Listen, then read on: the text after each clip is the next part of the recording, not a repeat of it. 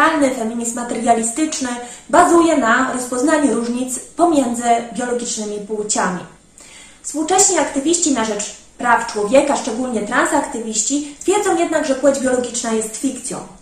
Uważają też, że jeżeli nawet istnieje, no to nie ma dwóch płci, tylko jest wiele różnych rodzajów, że stanowią one kontinuum albo spektrum.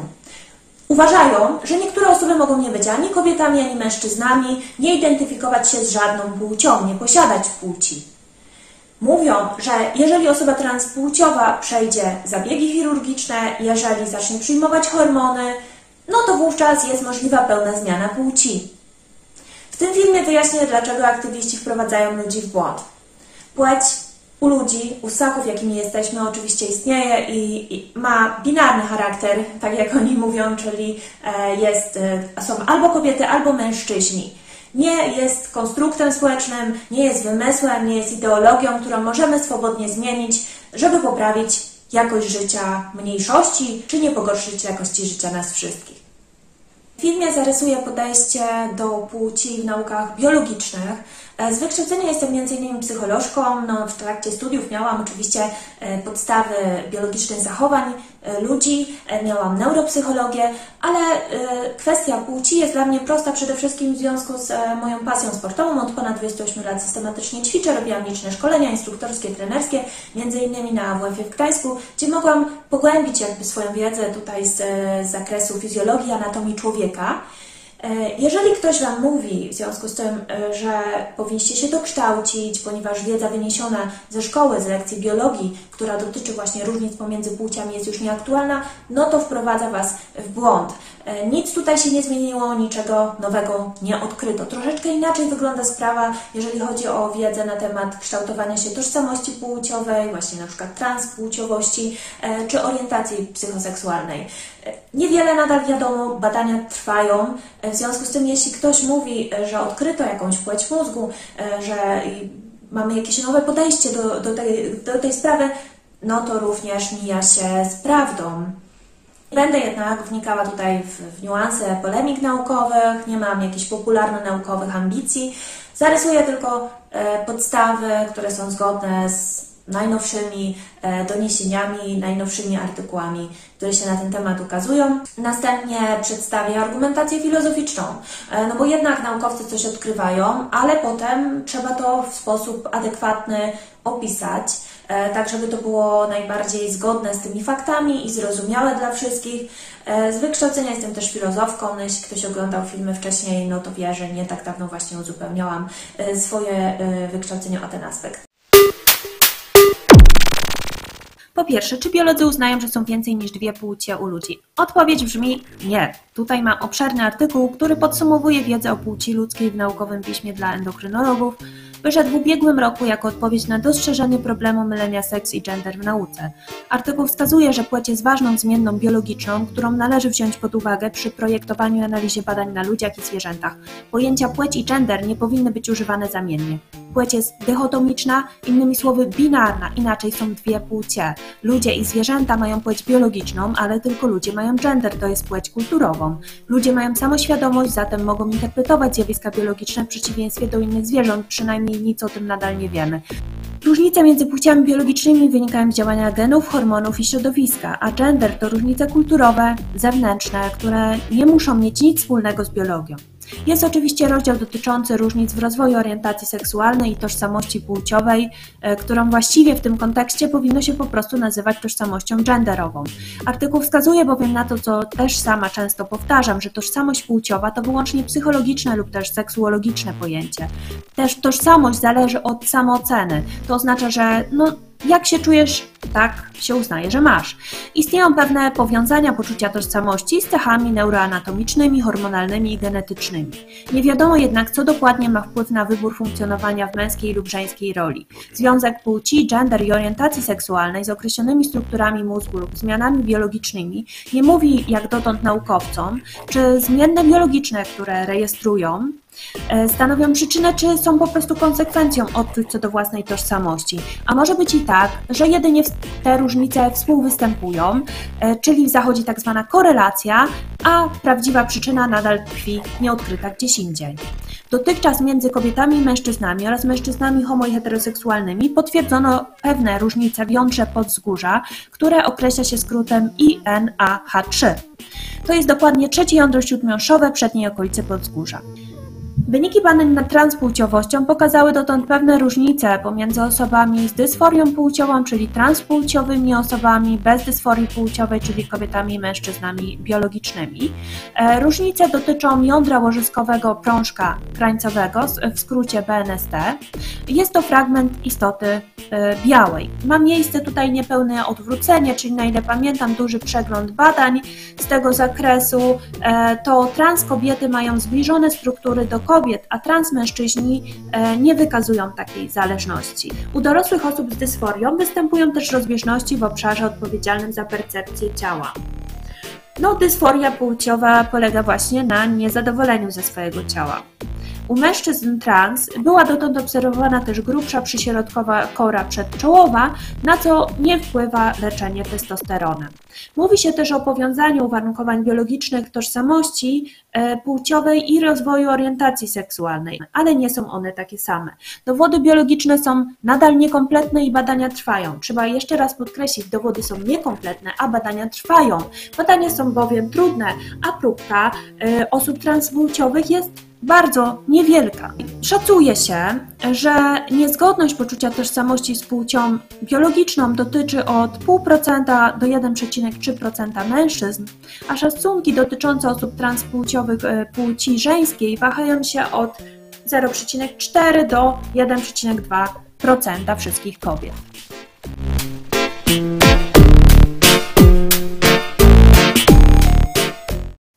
No dobra, tyle biologii, ale być może społecznie powinniśmy odnieść się jakoś do tych e, niewielkich mniejszości, które odstają od e, binarnego podziału i zmienić po prostu nasze e, podejście, zmienić nasze definicje i kategorie. Otóż warto powiedzieć, że żadna kategoria w naszym świecie społecznym biologicznym nie jest bezwyjątkowa. Płeć można rejestrować na różnych poziomach. Chromosomy, gonady, mózg, drugorzędowe cechy płciowe, wreszcie płeć kulturowa, czyli gender. Y, na tych wszystkich poziomach mamy różnice i na tych wszystkich poziomach mogą występować jakieś odstępstwa. Natomiast te odstępstwa dotyczą naprawdę niewielkiej ilości y, osób. Y, I tak samo jest w każdym innym układzie naszego ciała. Przecież mamy układ krwionośny, który składa się na przykład z żył, tętnic, serca. Rodzą się osoby z wadami serca. Czy w związku z tym powinniśmy zmienić swoją koncepcję, swoje podejście do funkcjonowania całego tego układu?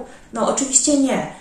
W życiu e, społecznym staramy się kierować statystyką, staramy się patrzeć na to, jakie są średnie parametry, jakie jest, jak ma po prostu większość, a nie jednostki. Dzieje się tak chociażby dlatego, żeby zaoszczędzić publiczne pieniądze. W przypadku płci mamy zdrowie publiczne. Rząd dzięki temu, że wie, jak wyglądają e, cechy płci, e, może skierować na przykład na badania przesiewowe kobiety w wieku 40 do 50 lat. Może skierować na inne badania e, lub do innego programu profilaktycznego mężczyzn. W związku z tym jest to naprawdę istotne, żebyśmy no, y, nie zachowywali się jak dzieci we mgle. Zatem nie poszukujemy ideału. Czasami taki ideał nazywa się też platońskim ideałem. Nie ma bezwyjątkowości. Kiedyś było tak, że filozofowie biologii poszukiwali właśnie ideału, jeżeli chodzi o gatunki.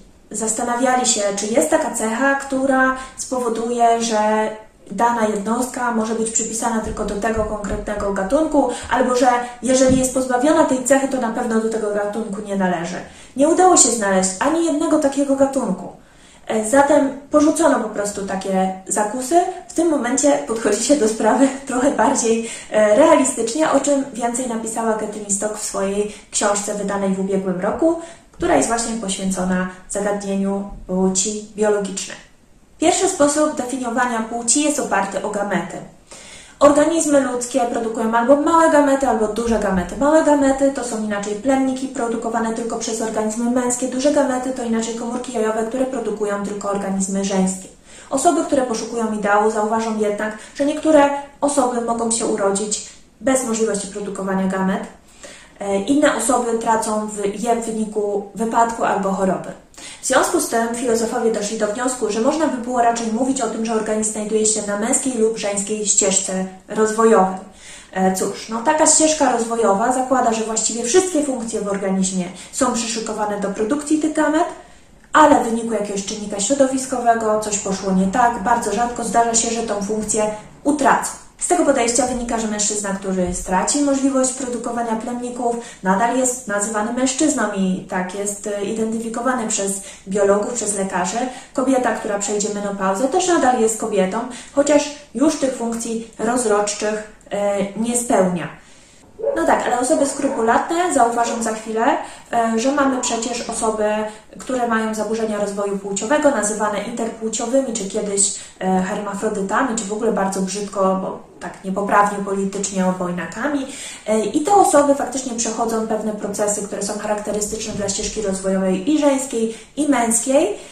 Natomiast trzeba tu podkreślić, że tych osób jest bardzo mało, jest to kilkasetnych procenta, choć była propagatorka właśnie elastycznego podejścia do płci, która wskazywała, że jest to aż 1,7%, to zostało od razu przez świat naukowy skorygowane, dlatego że e, ona uwzględniła po prostu jeszcze inne choroby e, w tych swoich wyliczeniach. No i osoby interpłciowe powodują też pewne komplikacje, jeśli chcemy oprzeć płeć na chromosomach. E, chromosomy różnicują płeć biologiczną w taki sposób, że samce posiadają chromosom Y, natomiast samice nie. Czasami chromosomów X może być więcej, ale mogą tu występować właśnie też jeszcze większe komplikacje. Bywa też, że wykształcą się cechy takie jak elementy zarówno męskich, jak i żeńskich narządów płciowych. Tych zaburzeń możliwych jest bardzo dużo. I tak jak powiedziałam, składają się one tak naprawdę na szczątkową ilość, e, ilość e, społeczeństwa. Zresztą podobnie jak i w przypadku innych zaburzeń rozwojowych, które dotyczą zupełnie innych części ciała. Natomiast no, jeśli chcemy znowu być tutaj bardzo dokładni, no to musimy poszukiwać troszeczkę innej koncepcji, która uwzględni te wszystkie problemy. No i na to próbuje odpowiedzieć filozofia Richarda Boyda, który e, wymyślił sobie, że powinniśmy definiować gatunki przez skupiska cech morfologicznych, których będzie po prostu dostatecznie wiele, by móc danego osobnika do tego gatunku zaliczyć. I tutaj Kathleen Stock proponuje, żeby tak samo postąpić z płcią. Mamy wiele różnych cech charakterystycznych i zawsze znajdzie się jakiś osobnik, który danej cechy nie będzie posiadał, będzie posiadał inną, będzie posiadał w jakiś sposób zmienioną. To przykładowo, jeśli chodzi o płeć, no to mamy drugorzędowe cechy płciowe i są kobiety, które mają zarost w wyniku na przykład zaburzeń hormonalnych. Znajdą się mężczyźni, którzy będą mieli rozrośnięte piersi również w wyniku jakichś problemów medycznych. Natomiast zwykle takie osoby spełniają dość wiele innych y, punktów, które na liście cech płciowych, które można odhaczyć, przez co możemy powiedzieć, że one właściwie przynależą po prostu do tej nie innej płci z racji funkcjonowania no, większości swojego organizmu. No dobra, to teraz już mniej więcej wiecie, jak można zdefiniować e, płeć. Czyli można na przykład mówić o ścieżce rozwoju, można mówić o skupiskach cech morfologicznych, e, no i to trochę lepiej e, obejmuje jakby wszystkie problemy niż na przykład właśnie definiowanie przez chromosomy czy definiowanie przez gonady. Teraz pytanie kolejne. Czy jest u ludzi więcej niż dwie płcie? No otóż nie. Żeby można mu, było mówić o tym, że są więcej niż dwie płcie, no to musiały być na przykład takie osobniki, które produkują trzeci rodzaj gamety. Nic takiego y, nie występuje. Żeby można było mówić o trzeciej płci, no można było mówić o naprzemienności produkcji, czyli ktoś na przykład w danym okresie czasu produkuje właśnie jedną gametę na, w sposób naturalny, nie poprzez operację, nie poprzez terapię, tylko produkuje jedną gametę, a potem produkuje następną. Nic takiego nie ma miejsca. No, mogłaby być też taka sytuacja, że jakieś funkcje reprodukcyjne zostaną y, przejęte. Nie wiem, że mężczyzna będzie mógł e, na przykład mieć wszczepioną ciążę, ją donosić i normalnie urodzić, takie próby są podejmowane. Natomiast problem polega na tym, że nawet jeśli uda się doprowadzić e, medycznie do tego, że taki, tak, taki mężczyzna biologiczny przy, przy poszcze, przeszczepie macicy no, nosi ciążę i urodzi zdrowe dziecko, no to on nie przekaże tej cechy swojemu potomstwu. E, jest to po prostu cecha nabyta. Wszystkie pomysły na trzecią płeć to były jedynie pomysły kulturowe, które uwzględniały właśnie gender, a nie uwzględniały aspektu biologicznego. Czasami mówi się, że no przecież istnieją w naturze jakieś organizmy, które potrafią produkować dwa rodzaje gamet, nie wiem, kwiaty potrafią e, mieć narządy do rozmnażania żeńskie i, i męskie, e, czy, czy, że mówi się czasami o błazenkach. Ja już nie chcę wnikać w jakieś biologiczne aspekty, bo dobrze się na tym nie znam. Natomiast warto zwrócić uwagę, że różne organizmy mają różne zdolności, których ludzie nie posiadają. To, że ryby potrafią oddychać pod wodą, nie oznacza, że człowiek potrafi oddychać pod wodą. To, że ptaki potrafią latać, nie oznacza, że my latamy i tak dalej. No to jest dość trywialne i dziwi mnie w ogóle, że ktoś może tego typu argumentację podnosić.